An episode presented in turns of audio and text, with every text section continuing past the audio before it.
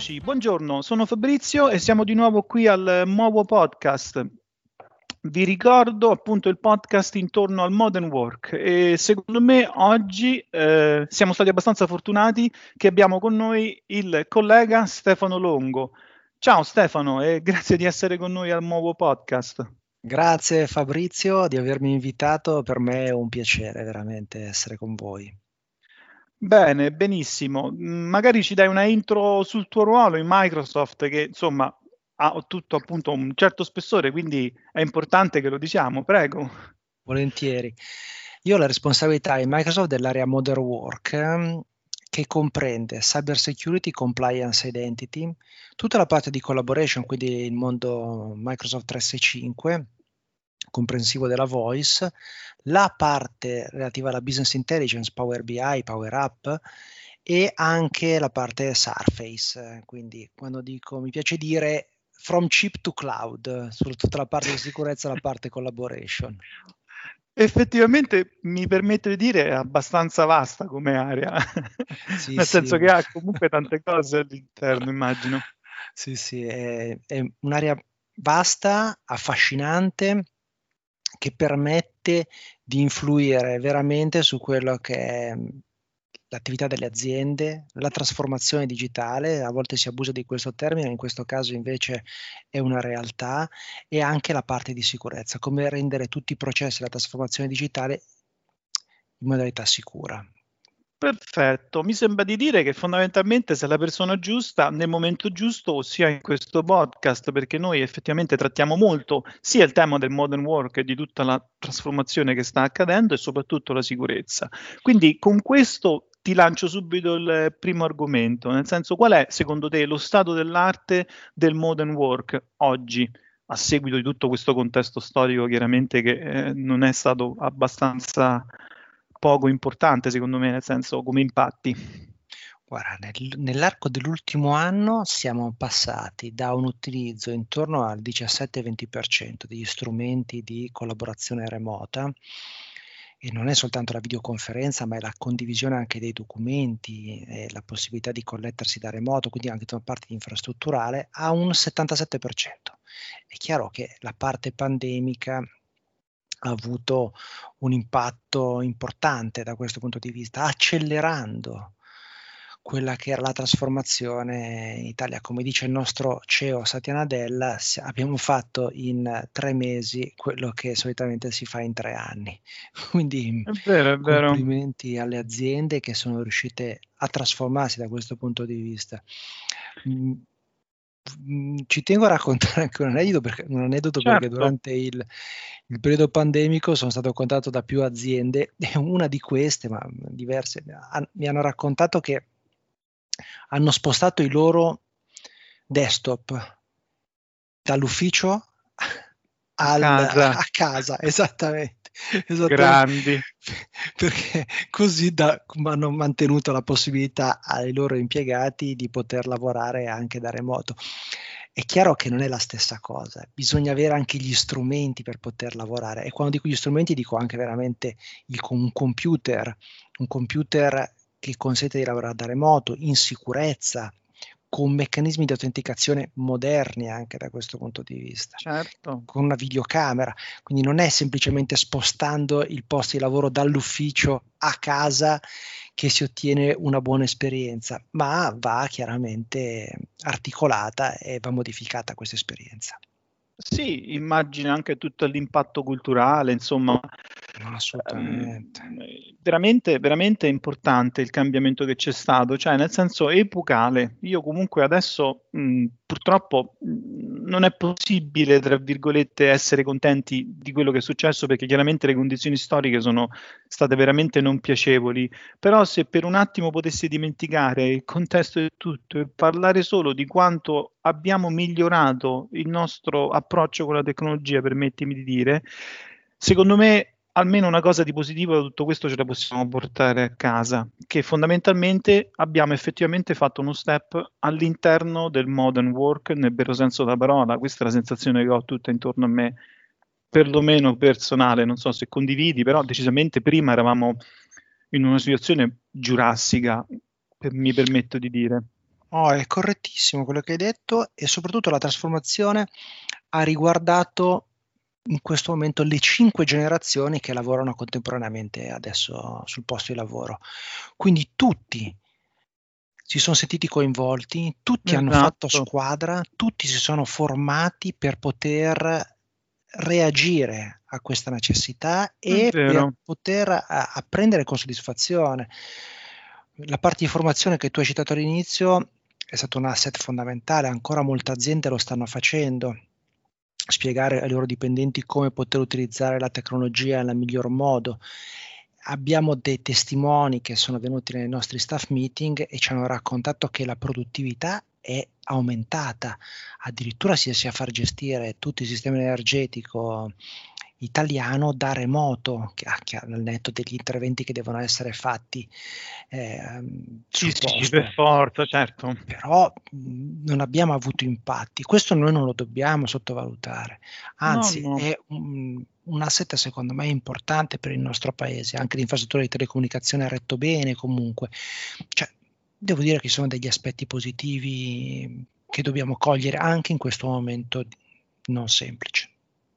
Esatto, esatto. E quindi fondamentalmente uno dei pilastri, secondo me, che comunque sia deve essere, che doveva già, secondo me, essere molto um, importante, ma oggi ancora di più, è quello che è il concetto dietro la secure digital transformation, nel senso che è importante sì abilitare tutto, ma chiaramente adesso più che mai in un perimetro con una postura di sicurezza decisamente proporzionata a quello che stiamo facendo. Quindi, dal tuo punto di vista, fondamentalmente, che cosa ci puoi dire per il Secure Digital Transformation Path che noi comunque consigliamo fondamentalmente alle aziende? Quello che ti posso dire è legato a quello che mi chiedono le aziende, quindi un'esperienza, una testimonianza diretta. Perfetto. Le aziende in prima battuta mi hanno detto dammi la possibilità, come Microsoft mi può dare la possibilità di mantenere la produttività, quindi la business continuity, di far andare avanti il mio business senza dover lasciare a casa le persone. Mm, questa è una cosa importante. E il secondo step è, ok, adesso li ho messi a posto, come faccio in modo che la mia intellectual property non venga e non sia oggetto di attacchi malevoli che arrivano dall'esterno? Perché lo sappiamo, o comunque chi non lo sa ve lo dico, l'industria del, dei ransomware, quindi malware che poi chiedono un riscatto, è di circa 20 billion a livello mondiale. Quindi è proprio un'industria, è un mercato che fattura 20 billion. Con un cui... suo PIL praticamente. Sì, sì, veramente è pazzesca sta cosa. Considerando che poi il 36% di chi è oggetto di attacco paga il riscatto. Ah, attenzione. Non eh, pensavo fosse così alta comunque sia la, sì, la cosa più drammatica è che il 17% esatto. non riceve poi i dati indietro. No. il 36% paga e il 17% non riceve i dati indietro. Quindi capisci che ehm, è veramente un, oltre al danno la beffa, come si potrebbe dire. Mm-mm. E i costi per generare questi tipi di attacchi si può comprare anche come servizio a 1400 e, dollari al mese per fare questi attacchi tipo basic su tutta una serie di aziende ma anche di utenti privati eh, perché poi questo è quello che è, è un, un attacco medio frutta comunque come danno, mettiamola così, interamente all'azienda eh, arriva anche ai 4 milioni di dollari. Questo secondo la ricerca di Beta News bisogna stare attenti, bisogna stare attenti e bisogna assumere eh, delle precauzioni. Quindi lavorare da remoto eh, deve essere fatto con tutte le precauzioni possibili. Quindi dal tuo punto di vista qual è la visione appunto e il roadmap che Microsoft offre per eh, aumentare appunto sia la produttività e quindi l'accesso da remoto di tutti gli strumenti a disposizione, ma anche aumentare fondamentalmente la sicurezza? Partiamo dal device. Bisogna dotarsi di un device moderno che non consenta soltanto l'inserimento del username e password per accedere agli applicativi, quando si fa logon al mattino, ma utilizzare dispositivi biometrici, magari con Windows Hello for esatto. Business, quindi riconoscimento facciale piuttosto che con l'impronta digitale. Questo già evita che la password passi in chiaro attraverso il sistema comunque crittografata, attraverso i sistemi, quindi già si diminuisce quello che potrebbe essere la superficie di attacco con un concetto di passwordless. Dopodiché, Appunto. Prego, dopodiché. Eh, verificare esplicitamente quelle che è l'identità. Ogni volta che si accede a un sistema è importante che il sistema verifichi che effettivamente che la persona che acceda abbia le credenziali corrette, le password corrette e mh, i diritti per poter accedere a quel, a quel sistema. E se una sessione mh, cambia perché magari accedo a dei dati che solitamente a cui solitamente non accedo, magari mi viene richiesto un secondo fattore di autenticazione. Dimmi che sei veramente tu, Stefano, che ti stai autenticando e che stai cercando di accedere a quel dato. Tutto questo tramite sistemi di artificial intelligence, di machine learning che verificano le condizioni a contorno di accesso e nel momento in cui le condizioni non sono sicure richiede un ulteriore fattore di autenticazione. Sì, se posso aggiungere solo una nota, cioè è, è chiaro che questo secondo me è il passaggio non voglio dire più importante, ma decisamente proprio mh, fondamentale, anche perché pensare che oggi comunque sia deve essere mh, sostenuto un'autenticazione con una password che deve ricordare un utente, io credo che dobbiamo proprio riflettere su questa cosa. Non, non, non credo che sia proprio possibile più rimanere in queste condizioni, anche perché è chiaro quello che succede fino a quando l'utente è lui che mette la password quindi è mh, mm, fondamentale. Bene. Sì, e poi questo è un aspetto, l'altro aspetto è il device da cui io mi connetto. Certo. Adesso, sempre più spesso il device aziendale viene utilizzato anche per uso personale e viceversa. Quindi la segmentazione all'interno del device eh, è parziale, bisogna fare in modo che quando mi connetto un'applicazione da un device, questo device sia aggiornato, rispetti determinate policy e anche qua ci sono gli strumenti per fare questi tipi di check e la piattaforma Microsoft consente in una modalità end-to-end, quindi partendo dal device fino ad arrivare all'accesso applicativo, di gestire tutto il ciclo, tutto il ciclo e l'approccio che noi consigliamo è l'approccio zero trust cioè, no, non bisogna fidarsi minimamente perché son, che io Stefano Longo accedo dal mio computer di casa a un applicativo aziendale sia per forza sicuro, perché magari sono sicuro in quel momento, ma magari dieci minuti prima mi sono erroneamente scaricato un malware perché mh, non avevo un antimalware sul, sul mio PC e, e, quindi c'è qualcuno che sta uh,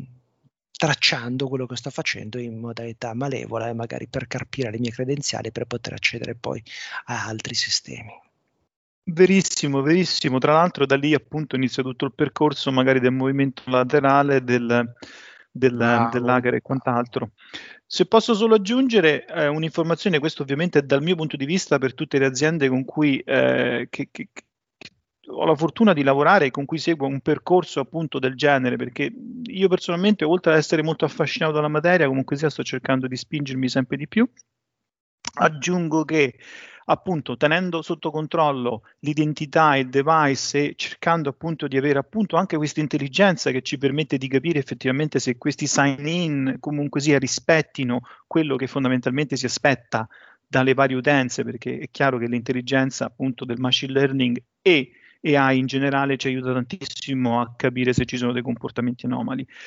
Poi fortunatamente anche introducendo tutta la parte di Microsoft Information Protection con tutte le sue eh, diciamo varianti tra virgolette, secondo me comunque sia il livello di sicurezza offerto è veramente elevato, nel senso comunque sia abbiamo raggiunto una maturità, una rotondità nella protezione che dal mio punto di vista è l'unico modo, appunto ritornando sul discorso dello zero trust, che noi possiamo avere per fare in modo di proteggerci oggi. Non credo che, cioè, al di sotto di, queste, di questi livelli ci sia possibilità ancora di, di, di, rimanere dal mio punto di vista. Chiaro che ci sono delle considerazioni economiche insomma, da fare anche ehm, implementative, se non anche di training che devono essere associate, però è, è secondo me da, da, dal cambio che c'è stato dell'epoca la base su cui partire.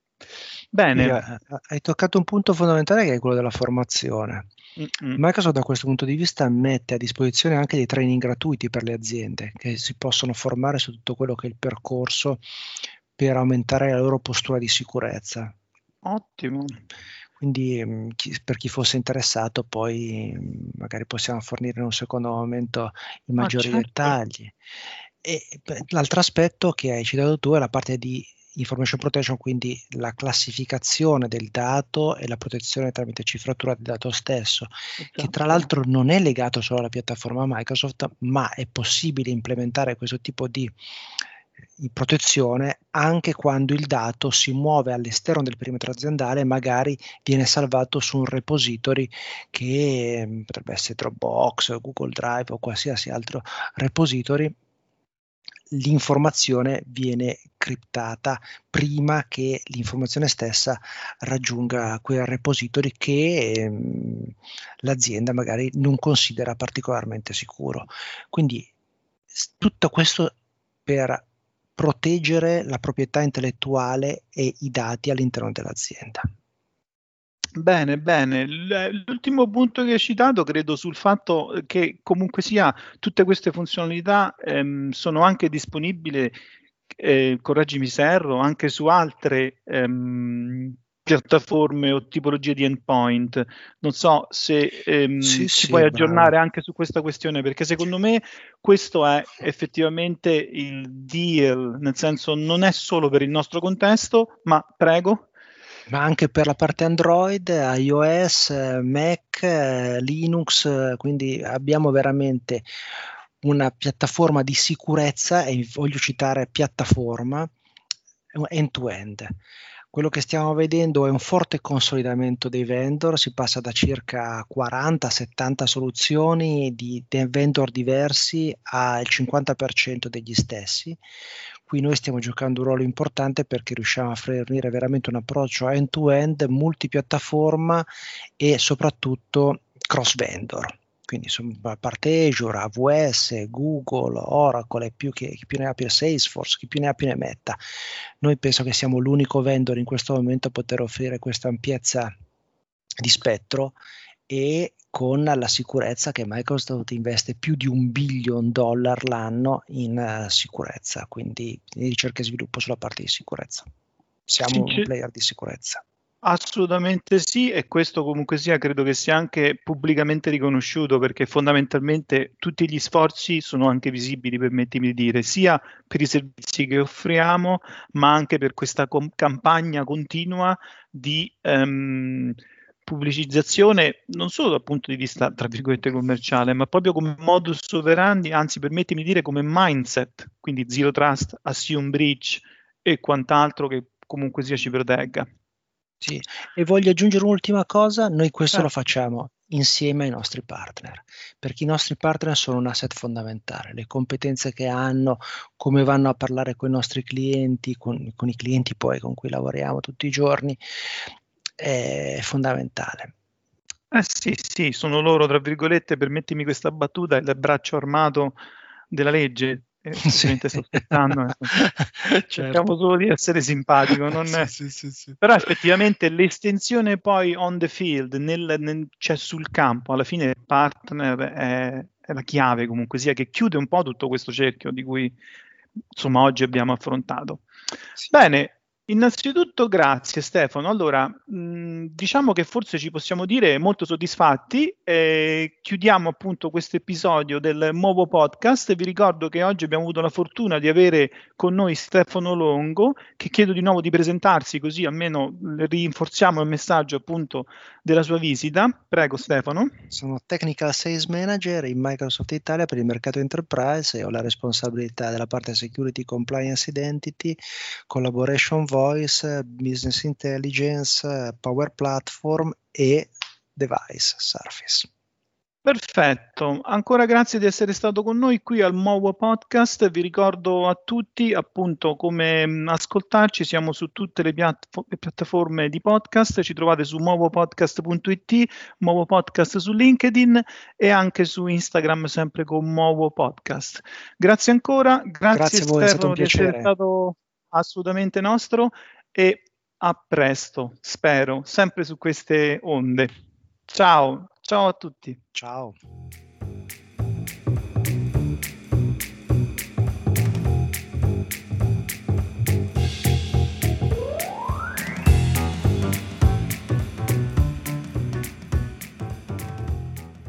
Hello everyone, this is Fabrizio and this is the MOWO podcast. We have a session today in English because we have a very special guest from US actually and it's Ilya Bolkstein. Hi Ilya, how are you? I am great, Fabrizio. Thank you for having me. I, I appreciate the opportunity. You're more than welcome. And, and I apologize for the listeners. I've got a little dog behind me. This is the reality of work from home. So every now and then he decides he wants to make some sounds. So that's what you hear behind me. No problem. We are used to today, you know, after, you know, the, the, the COVID and all the things, we actually got into meeting inside the meeting all our life in some way or another. yeah.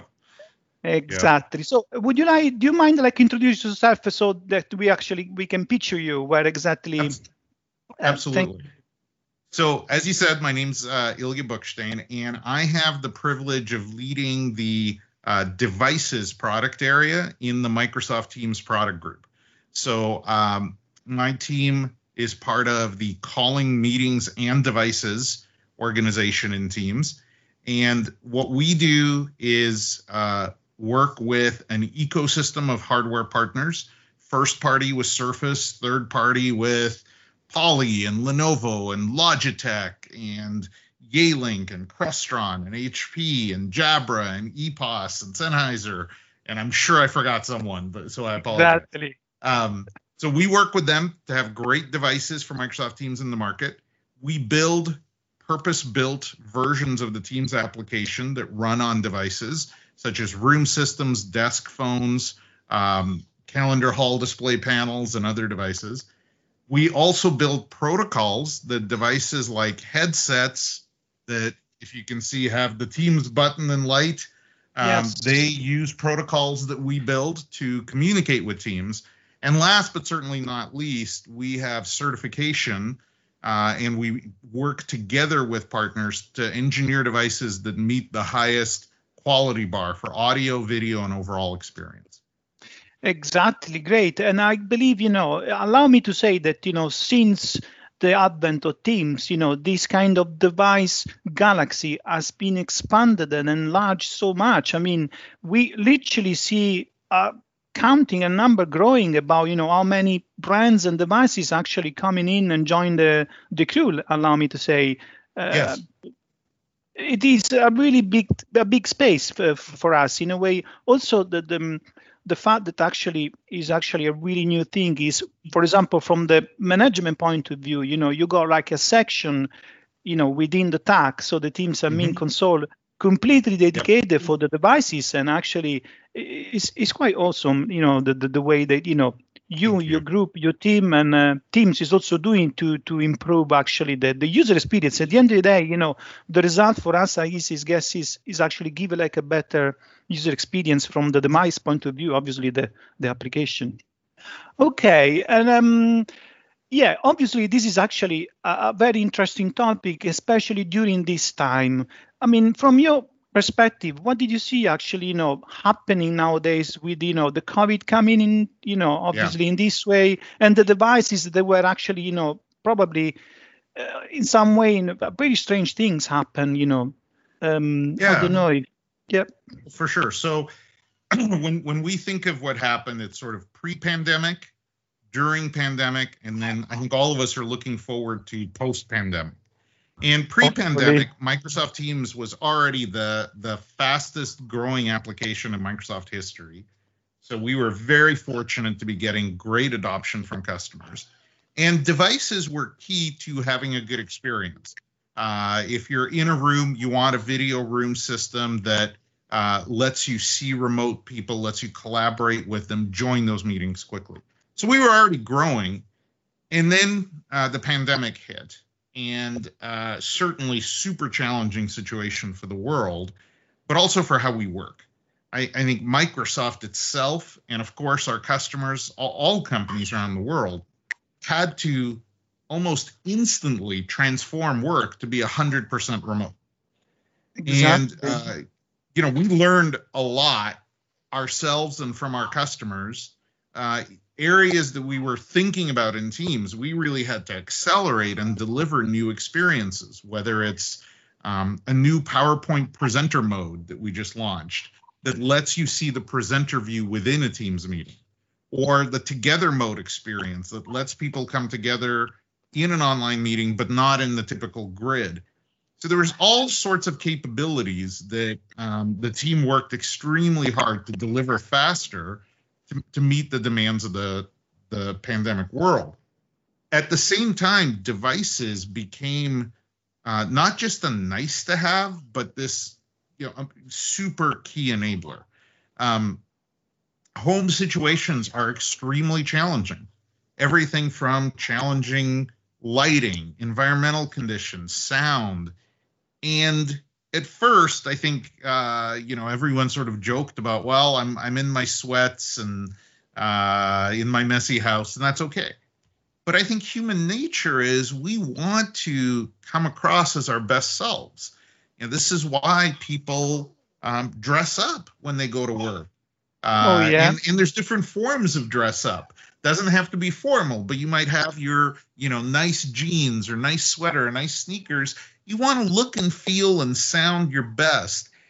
And we now have seen that translated into the re- remote work environment. And what that means is you want to have a camera that lets you look as good as can be. Uh, you know for some of us like me i'm limited by there's only so good i'm gonna look. But but you want to no look, worries, you're fine. You know, your your best in any lighting condition. You want to be heard uh, and sound your best. Um, you want to be able to hear others really well. So overnight, devices became the way people got a, a great experience. And frankly, all of our partners sold every device they could make. Uh, yes. You know, they, their sales are constrained by production. Now that we're fortunate that many customers chose Microsoft Teams. I think our partners are telling us that they're selling more devices for Teams than any other ecosystem. And therefore, they are prioritizing uh, making Teams devices, devices with that Teams lighten button, with a native Teams experience. So they're producing more devices for Teams and uh, people continue to buy every device they can they can make. So now we have to kind of look forward to the post-pandemic era. And I say we have to because I think more and more customers uh, have a viewpoint that they have to be ready. Uh, there's an opportunity right now where users are not in offices, but uh, in some parts of the world, most parts of the world, IT people can go into the offices. So this is a you know an opportune time to remake the meeting room, the workspace. And so customers are asking us, how should we be ready? And I would say there is near universal consensus that uh, as a durable change, the workplace is going to be hybrid. What I mean by that is we're not going to go from 100% remote back to 90 plus percent in the office we're going to go somewhere in the middle. Uh, people will be working two to three days a week at home, uh, two to three days a week in the office, or a week at home and a week in the office, whatever works best for productivity. But the implications on that of that on the workplace are are really deep. If you assume every meeting, for sake of argument, will have an equal number of remote participants and in-person participants, then you have to make them equal. So previously, the people that were there physically face to face honestly had huge advantages. Physical whiteboarding, really seeing each other. Yes.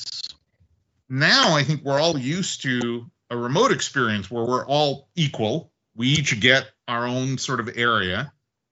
So what happens when half of us are physically in the office? I don't think people are going to accept kind of the old experience.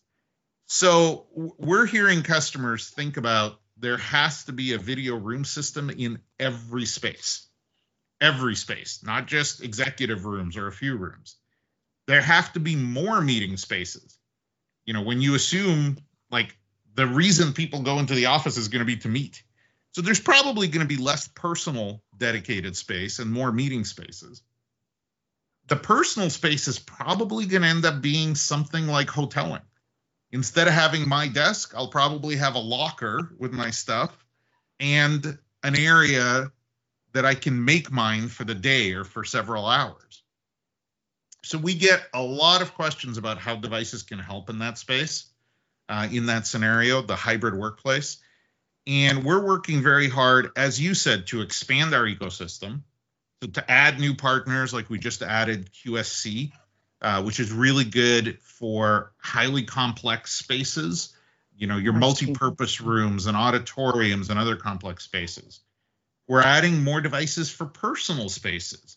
So Poly today announced their new P series. These are professional audio video quality devices, but designed for the home. So uh, a bar with a camera, mics, and speakers, or a 21 inch monitor with even lighting and cameras and speakers built in. And so I think you're going to see a lot more company deployment of really professional grade devices, both at home and then in every space uh, in the office. That was a very long answer. I, I apologize. Yeah, yeah, yeah. No, no, but this on. is a very, very, very actually is a very long answer because it's a very complex scenario. So if you think about, you know, where we, we shifted from from black to white in in actually matter of days, and we obviously are reassessing and trying to adjust ourselves. I mean, uh, of those things. I mean that you have just said. I, I got in mind, for example, this is the first thing that I get in mind about the devices be having like a certified devices for teams for example obviously we're discussing that is actually is not just the fact that you are more comfortable yourself but you are actually respecting your you know invitees in general the people yes. that you are talking to because obviously you know the attendees of the meeting i mean you cannot believe what i hear with people that don't want to comply on these kind of rules simple rules because obviously yeah. i guess it's a way to, to, to be you know in some way respecting the the, the, the audience in some way or another. Yeah, and, I, th- I think you're making a super important point, and that's the cultural change that's happening. Exactly. So I think we came from a culture where, very frankly, people physically were uh, in in a room were prioritized. Exactly. You know, if you think about meetings, like if it's an important meeting, you're going to show up in person, and you kind of you know, if you can't be bothered to show up, this is this is a culture that was there. Well, you're not going to have a good experience. To then in pandemic, look, we're all remote, and there's a level of tolerance. We, you know, we get it. You you might have to be outside, you might have to be in the garage, but as the pendulum sort of stabilizes, and we're already seeing this, I think there's a cultural change that says, hey, uh, we all have to uh, sort of contribute to the meeting being productive. And so if someone is on um, just you know some old laptop and it's hard to hear them and hard to see them, I think people will comment and say, "Hey, what what are you using? Because you really you're not you're not contributing." Exactly. And in fact, I've been in a I've been in a couple of meetings where people said, "Hey, uh, maybe you just want to watch the recording, not to me, but to someone else afterwards, because we can't hear you, we can't see you, and when you try to make a point, it's hard to understand what you what you're saying. So I think we're going to see that cultural change. It's a change to where everyone is important. We're going to respect whether people are remote or physically there, but the bar of expectation for people that actually take the time to participate in a meeting is going to go up. Mm-hmm. Uh, and sometimes it's okay not to participate. Like it's just as productive to listen to the recording afterwards. But if you're going to be participating, you it, it's sort of on you and your company to make sure that you could be heard, seen, and and actively add value. Exactly. It's also very welcoming. I mean, you, people feel more comfortable when you actually come, with, you know, with a nice, for example, picture on your back, you know, dressed and properly, and yes. you know, also your voice and things. And plus, uh, another thing that I've been thinking while actually you providing all this kind of landscape is actually it seems to me that you know my workday is actually blurred uh, uh in different times and hours. So this means that not necessarily I have like a device which is like a professional all days office device. You know what I mean? Like you might have like other devices coming in helping you to work even if for, uh, for example i was like i don't know running or jogging and then stopping and taking a call and things like that it's more right. it's more mixing i don't know if that makes sense also it does life it and totally work. makes sense it's it's part of saying I want to be able to be my best self with the flexibility that comes in any scenarios. Work. Yeah. Yeah. You know, so I think one of the things we hear is um, right now when kids are home uh, and animals like my dog, um, people will seek out a closed space um, that, like an office or some other closed space. But once kids go back to school, people may want to sort of relax in their living room and work from their couch or work in the backyard. Or some people don't have a closed space. And so they really need noise cancellation both for them and for the remote participants with the mic.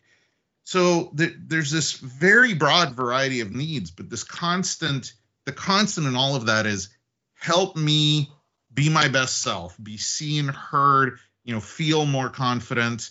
Um, I, I always sort of joke that uh, using a Teams device means never having to ask, "Can you hear me?" Yes, exactly. Unless you mute yourself, which is something that happens every now and then. and we're going to actually tell you in Teams, you're muted. You're trying to speak. or at least we're going to try. Exactly. All right, then. Thank you so much. And um, do you have any, I don't know, news that you actually you can leave us for, for, for the near future? I mean, from up, you know, your your space basically. Yeah, well, I think I, I mentioned some of the news just today. Okay. Poly launched their new uh, right. portfolio. Uh, I think this is something you're going to see more and more of, which is really, uh, I, I, call them professional quality devices for the home. There's a lot of people today, uh, especially sort of executives, people who do a lot of meetings, who are putting together um, SLR cameras with an HDMI out and professional oh, mics. Oh yeah, and that's like thousands lighting, especially like you know pieces of lighting also yeah. for and, for and it's a lot of work. And I think what our partners are going to do with Teams devices is make that much simpler and less expensive, more affordable. Uh, and so I think the Poly uh, P series is just sort of a great example of that.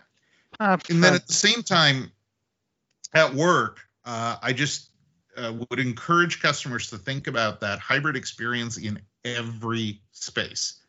And our partners, whether it's Logitech with their new uh, announcements uh, of devices, our partners really are delivering a Teams room system that can go into everything from a phone room to the boardroom. So I just encourage customers to take a look at our ecosystem. It has grown, as you said. We've added partners for specific requirements like QSC. Um, so uh, I think a lot of news there that is all about tailoring teams' rooms to every possible space. All right, then. Yes, yes. And I think we will see a lot of these things happening in the near future. All right, then. This takes us to the end of this lovely, you know, session of the Movo podcast. Ilya, I don't have words to thank you so much for being here with us. And I hope that everything goes well down there in uh, Washington, the US in general, and probably for all the globe about this difficult time. And um, thank sure. you so much again for being with us at the Movo podcast. And I hope to see you soon, maybe for the for the next round. All right. For sure. Thank you, Fabrizio. And I would love to be back. Just let me know when. More than welcome anytime. Movo Podcast for you guys is movopodcast.it and you can find us on LinkedIn, Instagram. Thank you so much.